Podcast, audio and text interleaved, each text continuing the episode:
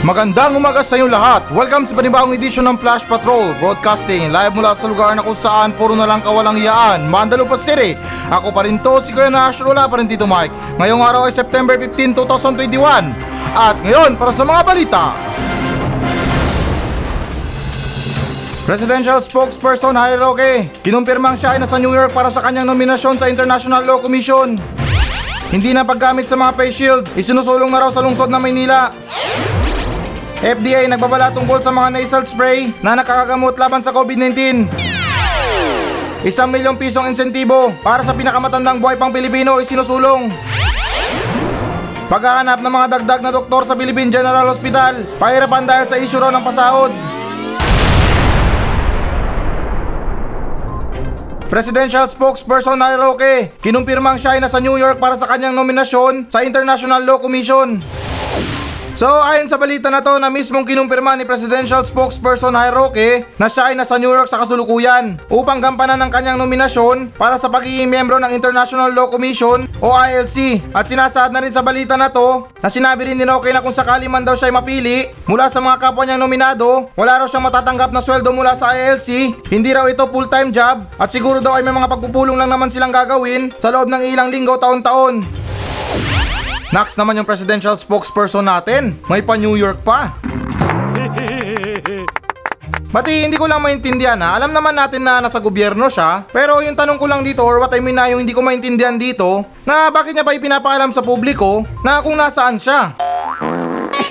Hindi naman din sa amin na masama, pero para sa akin or tingin ko naman, hindi naman siya yung hinahanap ng Pilipino. Or what I mean na yung sambayan ng Pilipino. Yung Pangulo lang naman. Yung nauso na hashtag nasaan ang Pangulo. Hindi naman kaya na gusto niya rin sumabay sa uso? Yung tipo na hashtag nasaan si Harry Roque?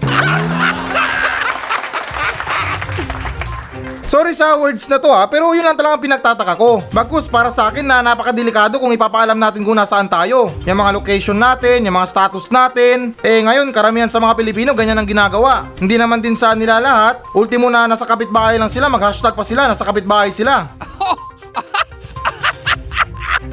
Yung alam nyo na, di ba yung mga pinopost sa Facebook na yung at the moment, I'm in the house of my best friend. Pero magkapit-bahay lang pala. Oh, di ba yung mga ganyan mga, mga pinopost natin, yung mga pinapaalam natin sa publiko na kung nasaan tayo? Ako guys, na seryoso, hindi ako mahilig sa mga ganyan. Yung mga pinopost ko kung nasaan ako, hindi naman din sa nakikialam sa mga buhay nyo, pero yung para sa akin lang, parang mali yan. Mali or pangit na ipaalam natin sa publiko kung nasaan tayo. Kasi sa panahon ngayon, hindi natin alam, di ba? Baka meron nagtatangka sa buhay natin. Eh kung yung dati, pahirapan tayo sa paghahanap sa mga tao. Ngayon, isearch mo lang yung pangalan niya sa Facebook, lalabas agad. Partida, nandun pa yung address niya.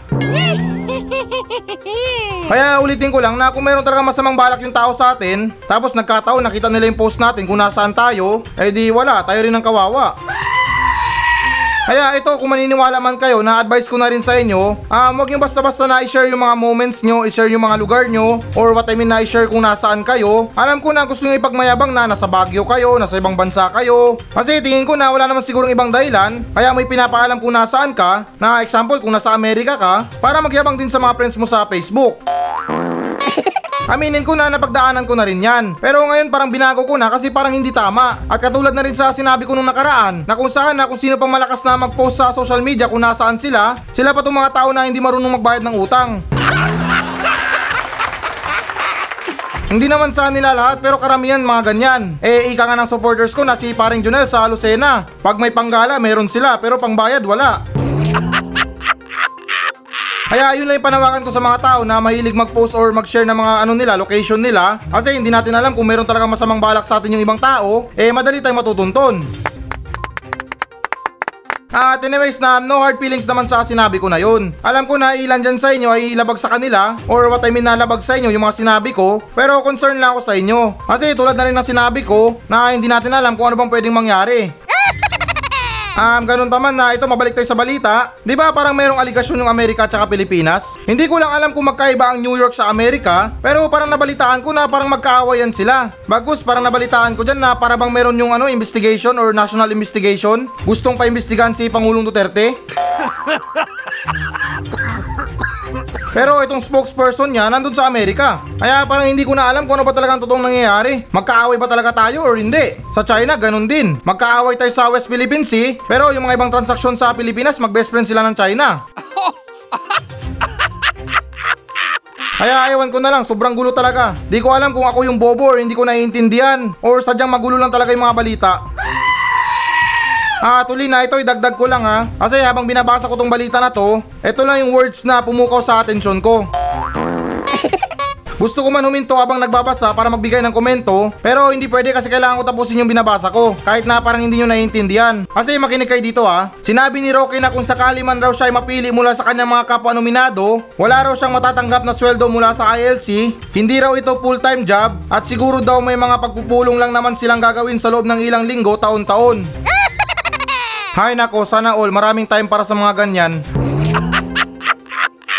Alam ko or naintindihan ko naman din na si Harry Roque ay merong intensyon sa mga ganyan which is na hindi ko alam kung kusa ba to or talagang meron siyang balak kasi nabanggit din dito na ito raw ay para mapresenta niya rin sa ILC ang dalawang platapormang kanyang pinangahawakan tungkol sa equal COVID-19 access at ang pagrekognisa ng mga nasyon sa permanenteng presensya ng mga bansang maaring lumubog sa karagatan ng dahil sa global warming. So okay na ito para sa akin lang halinawin ko. Ako naniniwala ako sa superhero pero para sa mga palabas lang.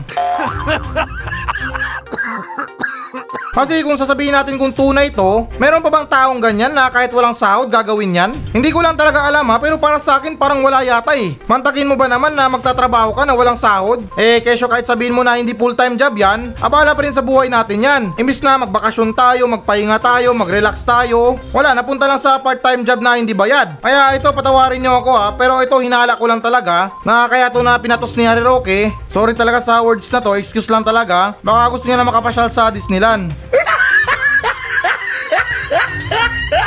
Sunod naman tayo na balita. Hindi na paggamit ng mga face shield, isinusulong na raw sa lungsod ng Maynila.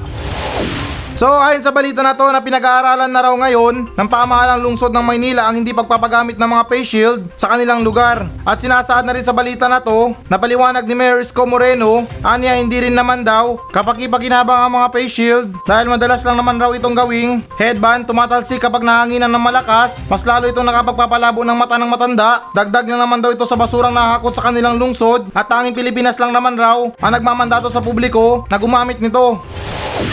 Talagang may point talaga si Mayor Isko Moreno. Ako, linawin ko lang ha, hindi ako fan ni Isko Moreno. Pero talagang sang-ayon ako sa gusto niyang mangyari na tanggalin na sa Pilipinas yung pagmandato sa publiko na gumamit ng face shield.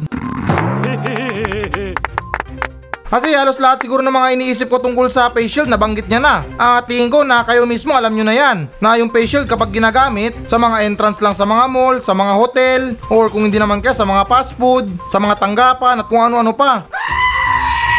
Pero pagkatapos nun, makasuot ka na ng face shield ng 5 minutes, wala na, pagod ka na, iangat mo na yung face shield. Pati kahit na paulit-ulit tayo dito, at alam ko naman din na ilan sa mga audience ko ay nabanggit ko na rin ito na napatunayan na yung COVID-19 ay airdrop.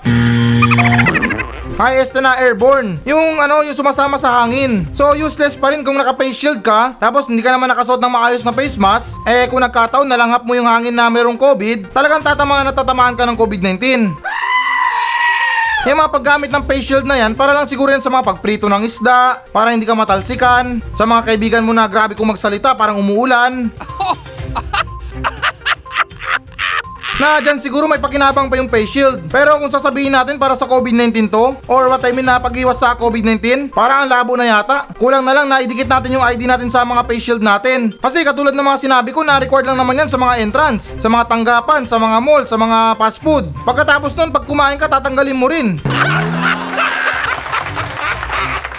Oh, anong klaseng kalokohan yan? Pati guys, alam nyo, wag na tayo maglokohan dito. Alam ko naman din mismo, pati mga gobyerno or lokal na gobyerno, kung ano man yan, ay hindi rin gaano sumusunod sa mga pagsuot ng face shield. Sa mga otoridad, ginagamit lang yan kapag may operasyon. Eh kung pag-iigpitan talaga natin yung paggamit ng face shield, huwag nyo sabihin pati yung mga pedeya natin na magsasagawa ng raid mag-face shield din. Baka ilalabas sa balita, dalawang sospek ang patay, limang sibilyan ang nadamay. Kasi nabanggit na rin dito na nakapagpapalabo ng mata ng matanda. Eh sa dami rin mga ginagawang mga kalsada dito. Hindi ko lang alam kung may ilang tao nang nahulog sa mga hukay. Dahil na rin sa sobrang labo ng paningin nila sa face shield. Kaya sana man lang na itong panukala na to na hindi na paggamit ng face shield ay hindi lang sa lungsod ng Maynila, kundi na sa buong Pilipinas. Ang dami naghihirap ng mga Pilipino ngayon, idadagdag yung pa sa gastos nilang face shield. Magkano rin yan? 20 rin yan. Tapos yung ibang tao naman na maselan, magusot lang ng konti yung face shield nila, itapon na. Okay lang sana kung itapon talaga sa basurahan. Eh yung iba, inahagis na lang kung saan saan. Upos nga ng mga sigarilyo, bumabara sa mga kanal, yan pa kayang pagkalaki-laki na plastic na face shield. Di ko lang talaga alam kung bakit na hanggang ngayon may face shield pa rin tayo. Baka naman na ginagawa talaga negosyo ng mga ibang korap na gobyerno to. Kasi kung tutuusin na para sa akin ha, kahit naman siguro sila hindi nila kaya magsuot ng face shield na buong araw. na para bang alam nyo na na pinapalabas nila na yung batas nila para lang sa mga mahihirap na Pilipino. Ah, at sila exempted sila sa mga batas nila. Kaya ulitin ko na gumawa sana tayo ng aksyon or ibang paraan para maiwasan ng COVID-19. Pati ito, idagdag ko lang ha, nakakaya talaga sa bansang Japan. Pagkaliit-liit ng bansa nila, pero grabe yung technology nila doon. Samantalang tayo, hindi naman sa amin na masama para tayong pinag-iwanan ng panahon. Telegrama pa lang tayo, sila cellphone na. Sunod naman tayo na balita. FDA nagbabala tungkol sa mga nasal spray na nakakagamot laban sa COVID-19. So ayon sa balita na to na magsasagawa raw ng investigasyon ng Food and Drug Authority patungkol sa mga nasal spray products na pinaniniwalaan ng ilan na nakakagamot raw ng COVID-19. At sinasaad na rin sa balita na to na ani ni FDA Director General Eric Domingo, mayroong limang nasal spray product ang inuotorisang ibenta sa bansa. Subalit ni isa sa mga ito ay hindi naman rehistrado bilang gamot laban sa COVID-19. Ano ba itong mga nasal spray product na to? Parang medyo magulo yata ang balita na to. Hindi ko lang alam kung ako yung magulo. Kasi hindi naman binanggit dito kung para saan yung nasal spray. Alam ko yung nasal, yung ilong natin. Kung saan na meron tayong ini-spray sa ilong natin na yun ang hindi ko alam kung para saan yun.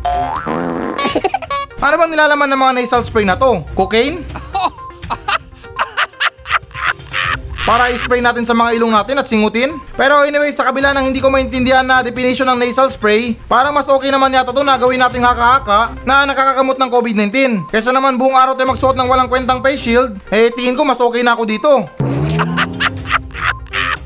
Pero ako guys, may naisip ako na improvise sa mga nasal spray na to. Hindi man siya panlaban sa COVID-19, pero promise ko sa inyo effective talaga to. Bale, tinatawag ko to na special spray. Hindi na siya nasal spray, kundi special spray. Kasi yung nilalaman doon, liquid ng rugby. na talagang swak na swak sa imagination nyo kapag nasingot nyo. Sa mga mayroong COVID-19, gamitin nyo lang yung special spray ko at yun, may imagine nyo na agad na gumaling na kayo. Tapos partida, gumaling kayo sa ospital ng New York. Kasi ito explain ko sa inyo ha, bilang sa pinagdaanan ko. At patnubay na rin ng mga magulang ang kailangan dito. Especially sa mga bata na nakikinig sa akin ngayon or napapakinggan ako. At anyways na ito explain ko sa inyo ha. Nung dati kasi nung bata pa ako talagang nalulung ako sa ganyan. Dahil nga na maling barkada or maling kaibigan yung sinamahan ko. Pero hindi rin nagtagal na para bang na-accept ko na rin yung mga pag-uugalit nila. Na kung saan nakapag-trip nilang sumingot ng rugby na para bang naiingit ako sa mga imagination nila. na kung saan naiilan sa mga kaibigan ko sinasabi kasama nila si Vegeta. Hihingi sila ng kahilingan kay Purunga sa Dragon Ball. Palutang-lutang daw sila sa kalawakan. At yung pinakamalupit, meron daw silang Kamehame Wave. Kaya ako nainggit ako na, pre, subukan ko. Kaya nung first time ko na matry yung rugby, talagang napasabi ako na panis yung mga high technology ngayon. Yung mga 3D na salamin na sinusuot mo na parang nasa reality ka or nasa realidad ka ng laro. Yung alam nyo na yun, yung sinusuot sa mata. Pero masasabi ko talagang panis yun. Pagkatapos ko masubukan yung rugby, unang imagination ko, kausap ko si Apolinario Mabini. Kaya daw siya nalumpo kasi tinulak siya ni Andres Bonifacio sa hagdanan. Kaya grabe yun talaga sa life ko yung best experience ko pero nakakalungkot isipin na masama sa kalusugan yun. Kaya kayo mga bata kung nakikinig man kayo sa akin, hindi naman sa iniingranyo kayo na sumubok ng rugby, ay wag na wag yung gagawin yan.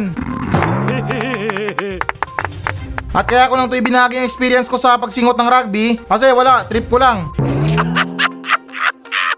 Hindi ko lang din kasi maintindihan kung saan ba or ano ba ang purpose ng nasal spray sa katawan natin. At ganun pa man din na para naman sa mga tao na hanggang ngayon tumatangkilik pa rin sa nasal spray, ay kung ako man sa inyo, maniwala na lang tayo sa mga sinasabi ng eksperto kaysa naman na maniwala tayo sa mga hakaka ng ibang tao. Dahil sa sobrang linaw naman na nabanggit dito, na ni isa raw sa mga ito ay hindi naman rehistrado bilang gamot laban sa COVID-19. Sunod naman tayo na balita. Isang milyong pisong insentibo para sa pinakamatandang buhay pang Pilipino, isinusulong. So ayon sa balita na to na isinusulong na sa Kongreso ni Senior Citizen Party List Representative Rodolfo Ordanes ang paghahandog ng isang milyong piso sa tinaguriang super sanitarian na si Francisca Susano na siyang 124 years old na. At sinasaad na rin sa balita na to na sinabi ni Ordanes kung tutuusin nga raw, mas matanda pa si Lola Francisca kaysa sa Deklarasyon ng Kalayaan ng Pilipinas mula sa Espanya noong June 12, 1898. Ngayong isinilang raw si Lola Francisca noong September 11, 1897. Isang taon lang pagitan, no? Wow! Pero anyways guys na ito linawin ko lang ha? Na-declared ang kalayaan ng Pilipinas mula sa Espanya noong June 12, 1898 Tapos ipinanganak naman or sinilang si Lola Francisca noong September 11, 1897 So wala pa siyang kamuwang-muwang doon, musmus pa lang siya. Although na yung fact doon or yung tama doon na ipinanganak siya or mas matanda siya sa deklarasyon Pero nung panahon na yun eh, wala pa siyang isip So ayun, malinaw na sa inyo ha. At anyways na, yung masasabi ko lang sa balita na to, hindi naman din sa tutulak ko ha. Pero speaking naman sa mga isang milyon na insentibo, malaking halaga na yan para sa mga ibang tao.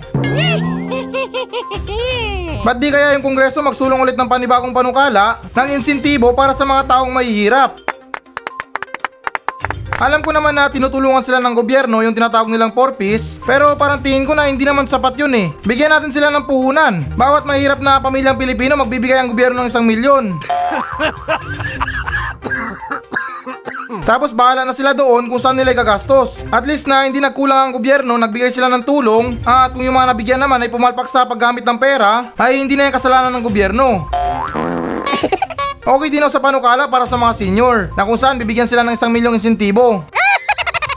Pero itong sasabihin ko, excuse lang talaga ha. Matanda na sila, anong gagawin nila sa isang milyon? In fact, na lahat naman tayo mga tao papanaw din. Kahit nasabihin natin na umiinom tayo ng gamot, healthy tayo sa pangaraw-araw, pero darating din yung panahon na papanaw din tayo mga tao. Linawin ko hindi naman talaga sa amin na masama. Dahil kung bibigyan natin sila ng isang milyon, malinaw naman na mga pamilya ang makikinabang dito. Kaya yung pinupunto ko lang dito, mas may sense pa siguro kung ibibigay natin yung isang milyon sa mga Pilipinong mahihirap. Nakakalungkot din kasi isipin na kailangan pa natin tumanda or umabot tayo ng 100 years old para maabutan tayo ng tulong ng gobyerno. Alam ko yung achievement or history na nagawa ni Lola Francisca. Kasi nga bibihira yung tao na mabuhay ng 124 years old. Pero ito ulitin ko ha, hindi naman talaga sa amin na masama. Hindi rin ba natin naisip na kailangan pa talaga na umabot sa ganyang edad bago mapansin ng gobyerno? Eto, excuse lang talaga ha. At pasensya na talaga sa words na to. Dahil kung ako man nasa katayuan ni Lola Francisca, hindi ko na inaasam yung isang milyon na yan. Kulang yan, dapat dalawang milyon. Isang milyon sa St. Peter at isang milyon sa pamilya ko. Para naman na bongga yung pagburol sa akin. At anyways na yun ay para sa akin lang ha, huwag nyo naman sana masamain. Kasi kahit na paulit-ulit tayo dito, maganda man para sa mga senior citizen na mabigyan sila ng insentibo, pero para sa akin mas maganda pa rin talaga na mabibigyan talaga ng sapat na tulong yung mga Pilipinong mahirap sa bansa. Hindi yung tipo na uugod-ugod na tayo, tsaka pa tayo papansinin ng gobyerno. At bukod pa dyan na ito, idagdag ko na lang din sa topic. Katulad na rin ng sinabi ko na talagang bibihira yung mga tao na umabot sa ganyang edad. Na which is na umabot siya ng 124 years old. Kasi sa panahon ngayon yung mga tao, hindi naman sa amin na masama, 40 mayroon ng sakit. May mga karamdaman ng iniinda. Yung mga high blood na yan, rayuma, mga sakit sa kasukasuan. Parehas, mayaman o mahirap, iniinda yan sa ganyang mga edad. Aminin ko rin na pati ako nawawalan na ako sa kontrol sa pagkain. At yung nakakalungkot pa doon, tayo mga Pilipino, yung mga gusto pa natin kainin, ay yung mga pagkain na mataas pa sa kolesterol. Sa mga sugar na yan, sa mga maalat na pagkain. Okay lang man din na kumain tayo ng ganyang pagkain, pero yung iba wala, eh, nakasanayan na natin. Yung iba araw-araw yung ulam nila manok. Kung hindi manok, baka. Tapos idagdag pa natin yung baboy. Kaya hindi ni malabo na pagkabot ng 40 or 50 wala na. Finish na. Pero hindi ko naman talaga naminimin na mabuhay tayo ng matagal. Yung bang sakto lang sa edad ng kamatayan. Eh malay ko ba dyan sa langit merong age limit? Baka hindi pa ako tanggapin kapag nag-overage ako. Pero anyways guys, na ito linawin ko lang ha. Sa mga sinabi ko kanina, sa mga komento ko, ay hindi ko po yung minamasama. Tanging mga opinion ko lang yung mga sinasabi ko at hindi ko naman sa pinagdidiinan. Kaya asa naman lang maunawaan yung mga pinagsasabi ko nang sa gayon na hindi nyo rin isipin na wala akong respeto at meron akong sinasagasaang tao. Sunod naman tayo na balita. Paghahanap ng mga doktor sa Philippine General Hospital, pahirapan dahil sa issue raw ng pasahod. So ayon sa balita na to, naramdam na raw talaga ngayon sa Philippine General Hospital o PGH ang kakulangan ng mga doktor sa kanilang ospital makarang hindi na nag-renew ng kontrata ang kanilang labing isang volunteer doctors kamakailan. At sinasaad na rin sa balita na to na ika ni Dr. De Rosario, spokesperson ng PGH, may punto rin naman daw ang mga doktor ngayong buwis buhay ang kanilang trabaho sa ngayong panahon at kung minsan rin daw ay matagal rin ang distribusyon sa mga healthcare workers ng kanilang mga sweldo. So ayun na nga, lumabas din. Buti na lang na hindi ako nag-iimbento-imbento. Kasi guys, kung matatandaan nyo na nabanggit ko rin itong tungkol sa mga doktor na kung saan na nakalisan na sila sa mga ospital or hindi na nag-renew ng mga kontrata dahil daw sa dahilan na sobrang pagod. So ulitin ko yung sinabi ko na para sa akin, kung pagod lang naman yung mga iniinda nila, ay normal lang yan sa mga nagtatrabaho. Wala naman sigurong trabaho na madali. Kaya parang naisip ko na hindi yata yung main na dahilan o yung pinupunto ng mga doktor dahil yun na nga sinabi ko na mababa yung sahod nila. Subukan kaya ng PGH na magtaas sahod dyan. Baka yung mga doktor na nagsialisan dyan babalik agad. Sabay sabi na sorry hindi ko pala kayang mabuhay nang wala ka. Kaya yun yung pinupoint ko talaga doon. Dahil kung pagod lang naman yung usapan, mga doktor naman yan, may alam naman yan siguro sa mga kalusugan natin, kaya tingin ko na mas alam nila kung paano nila i-relax yung sarili nila. At ganun pa man na doon naman tayo sa nagkakaubusan ng mga doktor or kakulangan sa mga doktor. Since naman na nagsisialisan ng mga doktor dyan sa PGH, eh tingin ko panahon na rin na mag-hard tayo ng mga albularyo. Ba't di rin kaya subukan natin sila? Kung yung COVID na hindi natin madala sa mga technology na medical, ay subukan natin yung mga herbal, yung mga alternatibong gamutan. Samahan pa natin ng ritual, orasyon. O, di ba na malay natin, yung COVID-19 madala lang sa tawas tsaka palo ng malunggay. Kasi no choice din tayo, wala tayong doktor. Eh, itong mga albularyo na to, may konting kaalaman naman to sa mga gamutan. Eh, kung sa mga doktor nga, nahulog lang sa mangga, positive na agad sa COVID. Eh, ito naman itong mga albularyo, sumakit lang yung tiyan, tinadyakan doon ng tikbalang. Or namagalang yung mga parte ng katawan, nanuno daw. At saka ito dagdag ko ha, yung mga albularyo natin bukod sa herbal treatments nila, yung mga bayad sa kanila voluntary lang. Partida wala pang hazard pay. Kaya tingin ko dito hindi naman sa talaga na naniniwala, malaki ang potensyal ng mga albularyo sa COVID-19 na to. Lalo't na yung mga kumakalat na variant ngayon ay wala talagang eksaktong gamot. Hindi naman yan mga sakit ng ulo na kailangan lang medical. Etong COVID-19 na to isang taon nang inilaan natin. Hanggang ngayon nahirap pa rin tayo makatumbok ng tamang gamot. Kaya hindi naman sa pagsasuggest kung sa mga albularyo tayo, baka organic na gamot lang yan at konting orasyon.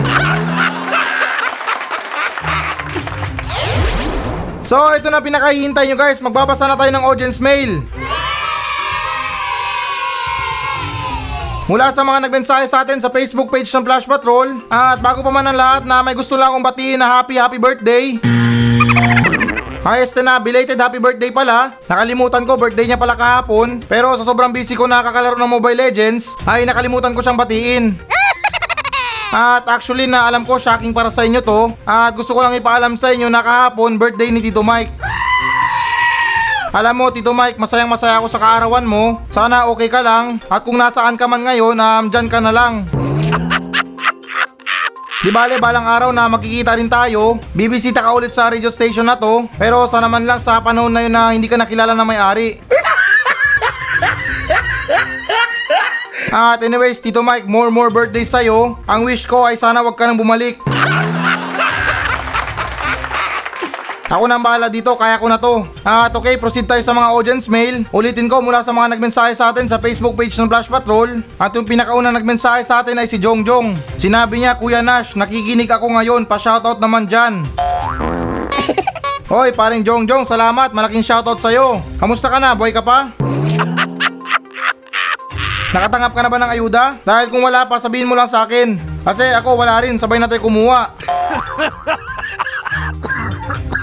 At yung next naman sa nagmensahe sa akin ay nagmula muli kay Ronel D. Gira. Sinabi niya pa shoutout uli paring Nash sa mga ka-eds na ang meaning eat and drinks ko Incat Batch 85 dito sa Lawag City, Ilocos Norte na si Romel Galardo, Carlo Marquez, Gado Lacunya, Francis Morales, Quinyo Culado, Tony Bel Guillermo, Joel Felipe at Tony Tolentino na nasa Canada. Thanks in advance. More power and jokes sa programa mo. Ang alam ko pinakabata at pinakamalambing yung tita ko na si Tita Diryang. Okay, so malaking shoutout sa'yo paring Ronel. At ganoon na rin sa mga nabanggit ko. Hindi ko na ulitin, pagod na ako.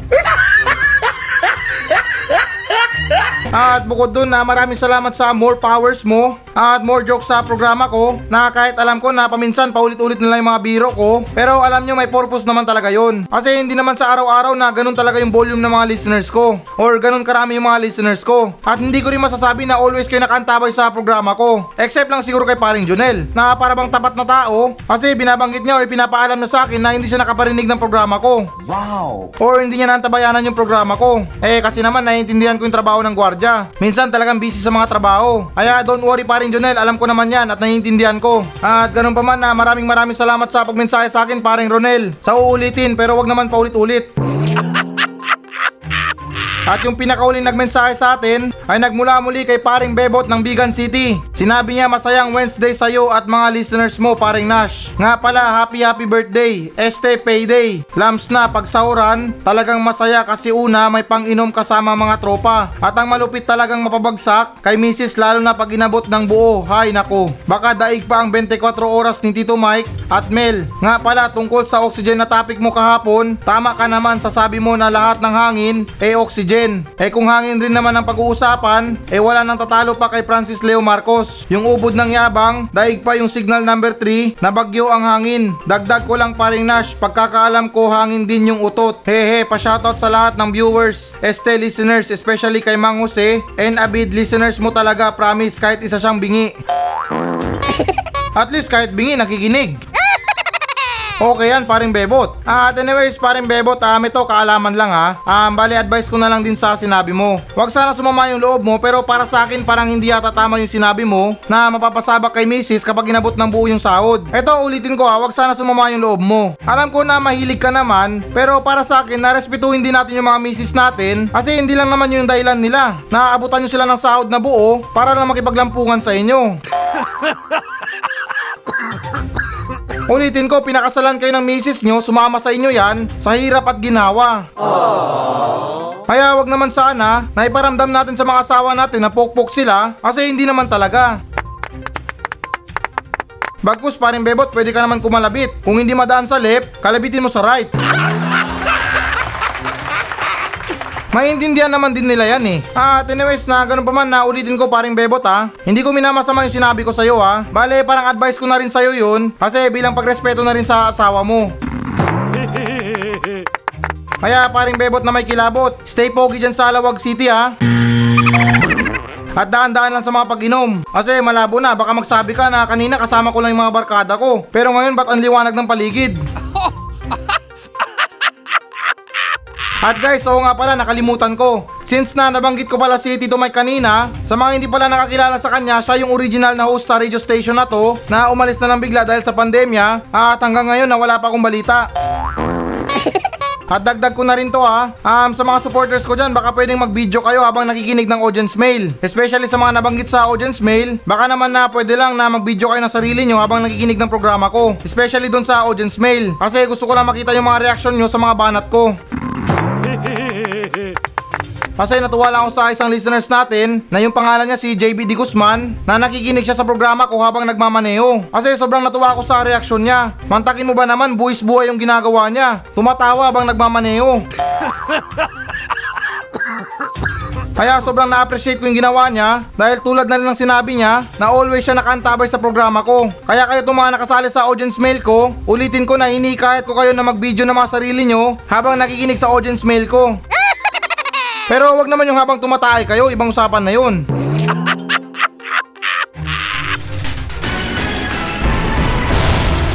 Hello guys, bago natin tapusin ang show na to, ay hinikayat ko lang yung mga audience na mag-message sa akin dito sa Mandalupa Station. Lahat ng mga question nyo, lahat ng mga comments, mga complain, or compliments man yan, ay susubukan kong tutugunan lahat yan dito sa aking show. Pumunta lang kayo sa Facebook page ng Flash Patrol at mag-iwan kayo ng message nyo doon kung ano bang gusto nyo iparating. Na kung may problema kayo sa mga buhay nyo, sa mga bahay nyo, kung meron kayong gustong palayasin, ay chance nyo na to na para sabihin sa akin. At ako na mismo ang papalaya sa kanila. At hindi lang nagtatapos doon. Pwede pwede ko rin kayong shoutout sa aking show. At ipinapangako ko na matutugunan ko talaga yan. Napaka-desperado ko na sa lahat. Kaya please lang, kung meron talaga kayong mga message, may mga saloobin kayo tungkol sa mga sinasabi ko, ay wag lang kayong mahiya. Kaya tandaan, FB page Flash Patrol. At please guys, pakipollow na rin. Kasi talagang desperado na ako sa buhay.